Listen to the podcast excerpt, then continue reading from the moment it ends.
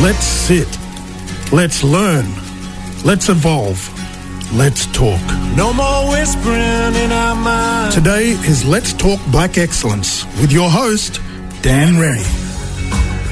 Welcome to Let's Talk. Before I begin, I'd like to stop to acknowledge the traditional custodians of the land where we broadcast from today, and also pay my respects to elders, past and present. And welcome to Friday's edition of Let's Talk Black Excellence for another week. It's great to have your company. Well, I guess today needs little introduction, but I'm going to give him one anyway. Poet, actor, writer, producer, comedian, among many other things in Simpleton. his. Uh, he's one of the great talents in this country, and I'm delighted to welcome Steven Oliver to Let's Talk. How are you, brother? I'm good, my brother. A little intro for a big fork. Yeah. As we always do, can we uh, start with your mob, your country, where you're from, brother? Um, well, as I always say, I'm one of them black blackfellas who claim everybody. Um, so you got Wanyan Leader, which neighbouring clans up in um, the Gulf. Then you got Kuku Yalanji, which is the Daintree. Woppaburra which is Great Keppel Island. And then Bunjalung and Biripi down in New South Wales. Deadly. Big mob. Biggest mob. Biggest mob. Biggest mob. Uh, look, Actually, I might do a revelation on the show today. yeah, what's that? Mob will find this hard to believe when I say it. Go. Well, I've noticed for years. So, like years ago, um, I was down in Melbourne with my uncle Neil, and the mob were there sitting and they were just talking about this person. And because you know I didn't grow up with dad's family, I grew up with mum like up in Queensland, so I didn't know all these connections. But anyway, they're talking, and then um, I went, "What?" I said, "Are we related to Archie Roach?" And um, they looked at me and they said, "Didn't you know?" And I'm like, "No." They said, "Go away, Steven." They said his father and your grandmother, brother and sister. Hey, look out. yeah, so he, Wow. that's the Bunjalung now. Far out. Ferguson mob. Yeah. Yeah, my grandmother was a Ferguson. But here, when I met him, hmm. so I tried chatting in front of the old people, and like when my nan was a little girl and that, and um, but obviously, you know, big spot because they would try claim him all the time. That's obviously what he was hearing hmm. from me. But hmm. I'm showing him the photo, and he's going, "Hey, that looks like my uncle Stan." I'm going, "No, that is your uncle Stan."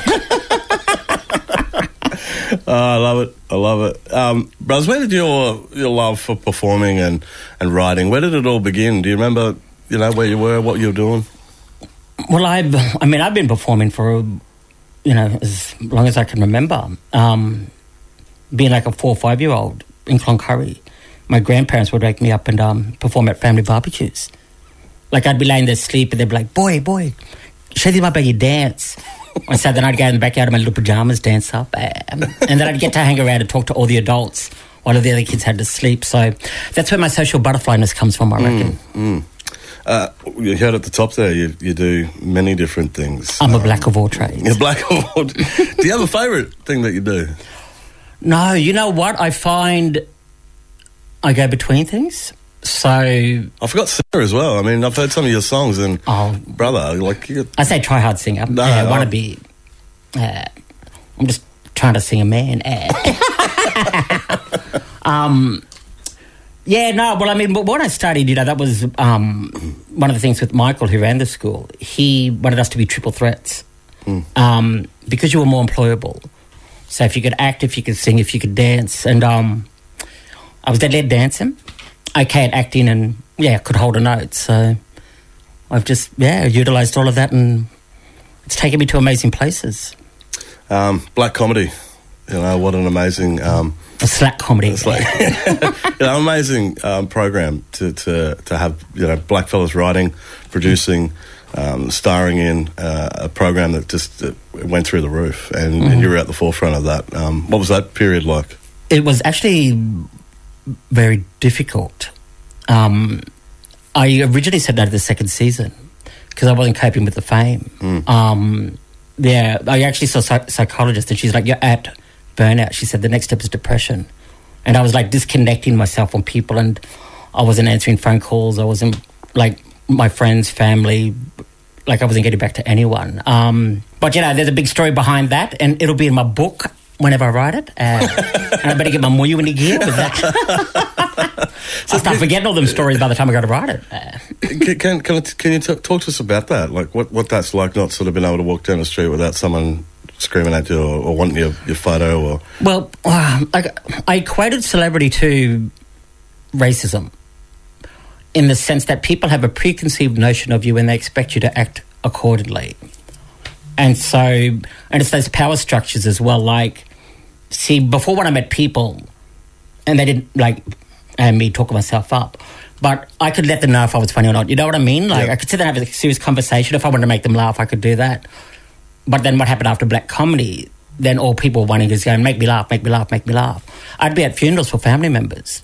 And people going, I'll make us laugh now. And I'm like, well, hold up, I'm here grieving for mob too. And people, you know, um, a friend of mine actually said to me, he said, you're a public figure now and people feel they own you. And in my head, that equated to slave. And yeah, and because I was a people pleaser too, like it was really hard for me to, but you know, it's funny how people go too, because I remember talking to one auntie and going, um, yeah, I said, I don't really go out much anymore. Today. I said, like, if I'm going to go out, it'll be on a Tuesday when it's more quiet. Like, I said, I get anxiety and, you know, my mental health isn't that good. And she went, oh, so what, you're too famous now. So when you're trying to tell people, like, I'm not coping, you know what I mean? You would get that thrown back at you as well. Or people even like, I remember being in Melbourne and um, it was an 18 year old's birthday. And he came up to me at this event I was performing at and he goes, um, he said, "Oh, it's my 18th brother." He said, "Um, I know how much money you celebrities make. You know, buy me a drink." I said, "Yeah, you don't know how much we make." I said, "So buy your own drink." And then anyway, I felt bad. I said, "No, here, go on." I said, "What do you want?" so I bought him a drink and stuff like that. And then you know, I took photos. Then his mum come over and we all did photos. And then I performed. And then I got off stage. And they got more photos. And then I went back for it again. And then the night finished. And you know, still doing photos. And we're in the hallway and the security comes up and goes, "Oh, we need you to move so you know people can get out." And I said to them, "I said, "Yeah, we got to move this way." And that eighteen-year-old looked at me and went, "Yeah, don't think you're too good for blackfellas." And I just went, I actually swore, and then I just walked away, and it really hurt me. And I tried to work out why did it hurt me so much, because I knew I don't think you know what I mean. Like my mob were always like, you know, my mob um, no matter how simple they send me at. but I tried to work out why why that hurt me so much, and then I realized it's because no matter how many poems you do, no matter how much you speak about black, no matter how much you know, people can actually see you performing on stage. But then if you don't do what they want you to do, they try. To, you know, they're infected with this like. uh, To me, it's a colonial mindset as well. You know what I mean? That thing of pitting black fighters against each other. Um, and it, it is so entrenched in some mob that they can't. You know what I mean? Like you, you can do one thing, and then all of a sudden, everything else you've done doesn't matter. It's because you wouldn't get a photo with them. You feel uh, I've been out with you um, many times in recent you know years, and I think you, you have you become a little bit more comfortable with that. Um, you know, I've, I've seen you.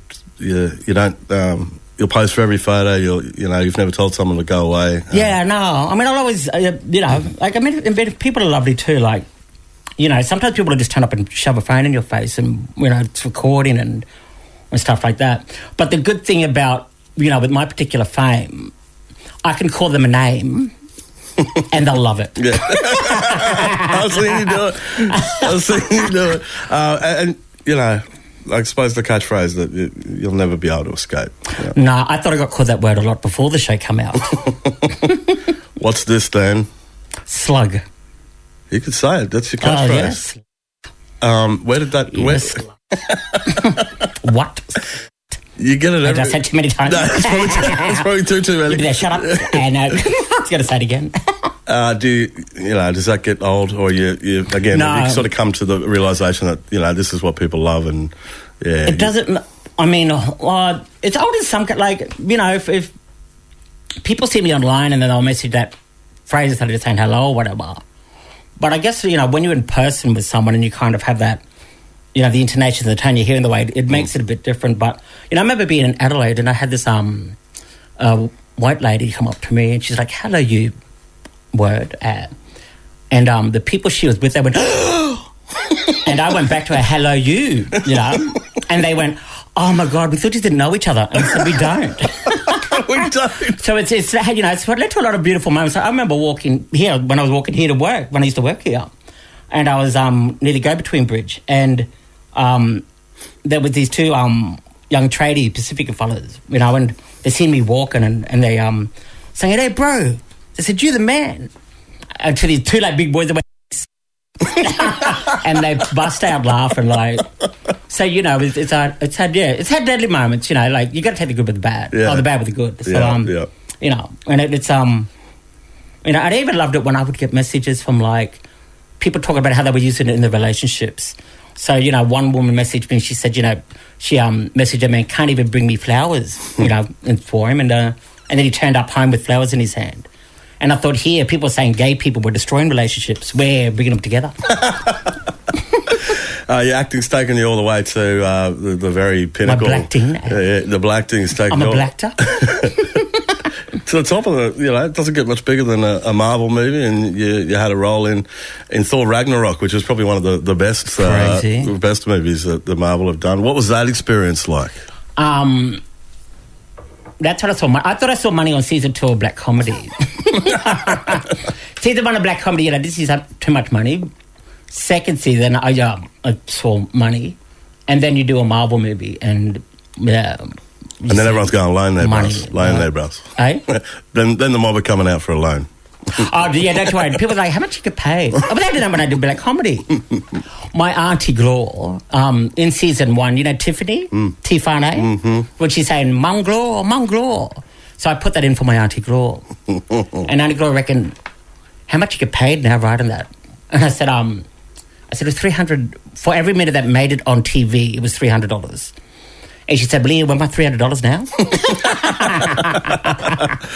Uh, what was that like being on a, a ma- major Hollywood film set with you know, big stars, Jeff Goldblum, and, and Well, you know what? I was fine talking to Chris Hemsworth and um, Jeff Goldblum and Rachel House.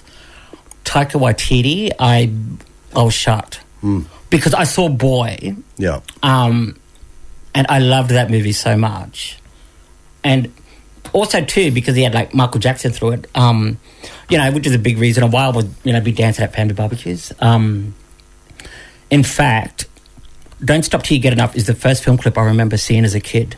I used to think he was in a pinball machine because they had them bubbles. yes, Anyway, I went off on a tangent there, but um, yeah, no, I couldn't. I couldn't. It was like I was scared to be funny in front of Taika. I'm sort of going to sound like an idiot, Yeah. and I don't know why because I'd already sent him a photo of me with all my comic books in and Superman boxes and T-shirt. um, you know, saying, you know, I just don't want to be in the movie because I want to be in a Marvel. mo-" I said I'm a really, you know, big comic book fan. And then I said the sexy pose is just an added bonus. but then when I would actually talk to him, yeah, Murray was shame. Yeah. so he approached he approached you to, to play that role, and um, that's pretty cool. No, well, I approached him.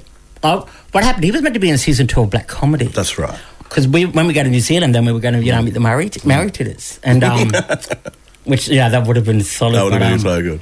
But then scheduling, we, we couldn't make it work. Um, and so then I rewrote those episodes. But um, yeah, when I heard he was coming to the Gold Coast and he was, you know, doing a Marvel movie, and, you know, I'd been to every Marvel movie. Um, yeah, I contacted the producer from um, Black Comedy and said, I just want to be an extra. I said, I don't need lines. I don't, I, you know, I don't need anything. I just, just put me in it. Like, that's all I need. And, um, anyway, so she emailed him, but then she emailed, put me in it too. She CC'd me, and I was like, oh, shame job. so that's when I sent him the photo of me with the comic books and, you know, and the boxes and stuff. And, um, so he's like, yeah, but like, hey, Black Fella Mob. We said, you know, like, oh, you know, I love black comedy, blah, blah, blah. Um, he said, oh, you know, I'll see what's available. He said, but you know, it works. He said, you might just have to be like, you know, one of the spear throwers. And I reckon, brother, I will throw boomerang, anything. I don't care. I just need to be in the movie. And, um, yeah, then I had to send off clips that I actually filmed here in this building, please, of, um, yeah, of my life being threatened. And, um, Dewey filmed them on my phone. Uh, and, yeah, sent them off and then got the call back again and did another, um, shot. And, yeah, then I ended up in a Marvel movie. And yeah, uh, you weren't expecting a, a speaking role, a pretty pretty important role in No. the in the film. You get you get killed. You get I, yeah, I didn't think I'd be talking up with Chris Hemsworth and, you know, Jeff Goldblum. Mm. and the Yeah. makeup and the costume and everything. Oh yeah, oh, it was solid. Mm. Like, It's crazy what makeup can do to you. Mm-hmm. But people still do it was me. That must be them ears. I think it was your, your voice too, bros. I was like, mm, mm, that's what I was doing. Then. I remember acting that though. While I'm actually acting at it, and you know, I'm looking at Chris Hemsworth. but I'm acting. But in my head, I'm thinking, I can't believe I'm like looking at Chris Hemsworth. Yeah. You know, and they were lovely. After we finished um, shooting the scene, I wanted to thank them for their generosity. And Jeff Goldblum told me I did beautiful, amazing work. Uh, and then um, I went to shake Chris's hand. He said, "Come here, you, you're bloody awesome," and gave me like this big hug. And I was like, "Oh, deadly." Deadly. If you're just joining us, Jan, I'm with Steven Oliver, of course. Um, this is Friday's edition of Let's Talk. Um, now, you uh, you closed out the final Q and A of the year last year with an ode to respect and understanding. Um, your poem, and acknowledgement of, um, yeah, powerful, really powerful stuff, and I think um, I think every person in the country needs to to hear that. Oh, thank you, brother. Yeah, it's um interested with that poem because I actually wrote it years ago, and um I was asked if I could do like an acknowledgement at this kind of big launch event thing that was happening, and I did it, and I knew that people would feel funny because I mentioned a cross and blood in it. You know what I mean? And um, so they came back to me and they said, "Oh, you know, that's a bit, you know, can we have something a bit more, you know, light-hearted?" So anyway, you know, I did this other one for them, you know, which was fine. But then that poem just kind of sat there, and um, I was going through my like works, and and then I saw it again, and I just was like, um, I'd actually forgot about it, but I sent it to a mate over in London, and um, you know, he was really moved. He said, "I can't stop listening to it," and um, lo and behold, Q and A ring me a couple of weeks later, asking if I could do anything, and you know, I said that poem was meant to wait till then, and yeah.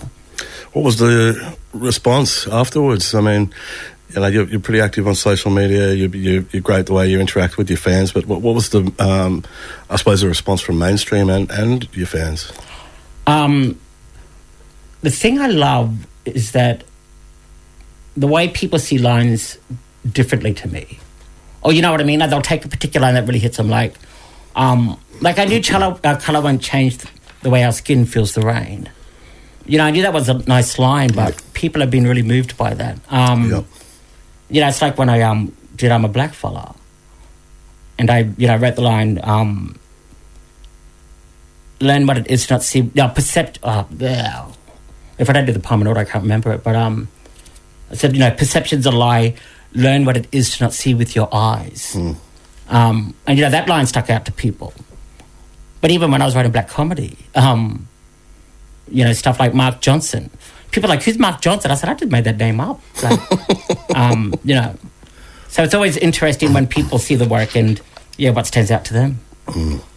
Well, brother, we're going to go out today with that uh, amazing piece. But before we do, um, have you got any advice for, for younger mob who, you know, might be uh, wanting to get into the en- en- or arts industry, it might be shame or, or things like that? What advice have you got to sort of, you know, move past that and, and follow your dreams? Um, ooh, what advice? You know, this sounds cliche, but you've got to do it because you love it. Um, Sometimes it's not, not all uh, glamorous and uh, well, that's lots and lots of money. you know, Yeah. It's like I would get annoyed at these, you know, singing contests when people would get eliminated and they'd be crying and they're going, "It's my dream," you know. And I said, "No, your dream isn't to sing because you can sing wherever you want. Your dream is fame. That's what you want. You're crying for fame. You're not crying to be a singer." And that's the problem with this world that I find that this is why you know, this is why we have doctors who write prescriptions giving people things they don't need because they're getting paid by pharmaceutical companies. Like people are becoming, you know, in these positions because of the pay. So we don't have actual healers working these jobs. You know what I mean? We don't have actual, you know, like song people and doing these things. People are doing things for the wrong reasons. It's become, you know, convoluted. And um, so, you know, if you're going to do it, do it because, you know, at the core, of, and you've got to be true to yourself. Like, really, you know, I was 40 years old by the time Black Comedy come along. I'd done shows where there was like, you know, in a classroom where there was only like 10 kids and, you know, one teacher in little country towns. I'd, you know, I'd choreographed drag shows and, you know, was a boy dancer in nightclubs and, you know, all that kind of stuff. And I, but that's what I did, you know, I performed. So, um, yeah, don't, don't, yeah. Also, like, don't think you have to deny your Aboriginality don't think you have to, you know, if I didn't write the titters the way, you know, mob talk and stuff like that, they would have been a very different thing and they mm. wouldn't have resonated with people. And that's why I would love it when people would say, you know, what WTF did I just watch? Mm. But I love that because to me it was going, that's because they'd never seen that before. Mm. And you know, even when people were trying to get me to do dictionaries, and it's like, no, like people can learn, like they can come to us, you know, for once. So don't feel you have to give up your Aboriginality um, to fit a mold. You know, that's what that's something that you have that's been a part of us for thousands and thousands of years mm, mm. that needs to go out into the world. Mm. Don't deny it to fit into something, you know, that is already crushing your being. Did you want fame before you had it? When I was younger, yeah, definitely. Like it, it's funny. I actually think of a, a song I wrote when I was nineteen, and I was going to Perth to study, and because I was going to university, a lot of mob I knew were going, "Oh, he trying to be a white person. He just want to be white," like that kind of stuff. And I'm like, "You'd known me my whole life and my whole nineteen years." Like I couldn't believe people people were saying that. But I wrote the song that goes, "Some people say I'm nothing, but I know I'm something more." They criticize and comment, but I just choose to ignore. For I know there'll be a day when they'll see my name in lights, and then they'll all come running when I am shining bright. And I'll go on to be as famous can be. See my name up on a billboard and cry out, That's me. No more emptiness for me. Once I'm a celebrity, Mr. Popularity, just wait and see. Because I thought fame fixed everything. Mm. You know what I mean? I thought mm. fame was the answer to uh, happiness. Mm-hmm. And it just, if anything, it, intense, it intensified, you know, what was missing, missing in my life. Mm. Man, eh. On that note, we'll wrap it up there. Brother Steven Oliver, always good to see you, lad. You And, too, uh, brother. Thank you so much for um, for yarning with us today on Let's Talk. no worries. And that's a wrap for another week. You've been listening to Let's Talk with Triple A, Murri Country. Have a good weekend. I'm a black fella. Not a drunk, criminal, textbook, uneducated, unemployed, welfare dependent slack fella. And if you try to tell me different, then you might just get a smack fella. Not that I condone violence. I just don't condone silence. And when you try to tell me about what it means to be an Aborigine with your stupid ass jokes, stereotypes, and Discovery Channel mentality, I'm afraid I have to speak up and let you know about me. See, I ain't what you've seen in your travel magazine. And I haven't got the look from your history book. Noble? Maybe. Savage? No. Unless you're talking about my words and the way that they flow, but this isn't about style. It's about attitudes. It's about people who formulate their ill informed views, who switch on the TV and then suddenly, out of the blue, they know all about me. Oh, he comes from that race involved in that car chase. It's such a disgrace what they do to the place. I mean, seriously. In this day and age, you want to learn about me, you need to learn to engage. Don't base your decisions on things that you see. Make up your mind by talking to me. I won't rob you or beg, and I won't try to fight you. But if you're a man and you're hot, I might like you. Yes, that's a hint. I'm single. I am. I'm using my rhymes to try and get me a man, but enough about that. Because I'm here to teach, to beseech, not preach about the heights we could reach. If you stood by our sides and simply just talked, and if some of the time in our footsteps you walked, then maybe you'd see we're not young and free. We're ancient and chained from the stains that remain from a past that's never been dealt with because people don't get off their ass. Instead, they'll read articles, switch on the news, and somehow through media the lies become truth. Just like when people see a drunk black man on the street, and somehow from that, that black man becomes me. But the drunk white man who stumbles and falls, oh, he's not a reflection of a race at all. So open your mind because perception's a lie. Learn what it is to not see with your eyes because I'm a black fella. Not a drunk, criminal, textbook, uneducated, unemployed, welfare dependent slack fella. And I'm trying to put your minds on the right track, fellas. So question yourself. Challenge ideals. Start a revolution. Are you part of the problem or the solution? No more whispering in our mind. Let's talk. Monday to Friday at 9 a.m. on Triple A Murri Country, the National Indigenous Radio Service, and iHeartRadio. You can catch up on AAA.org.au, proudly supported by the Community Broadcast Foundation.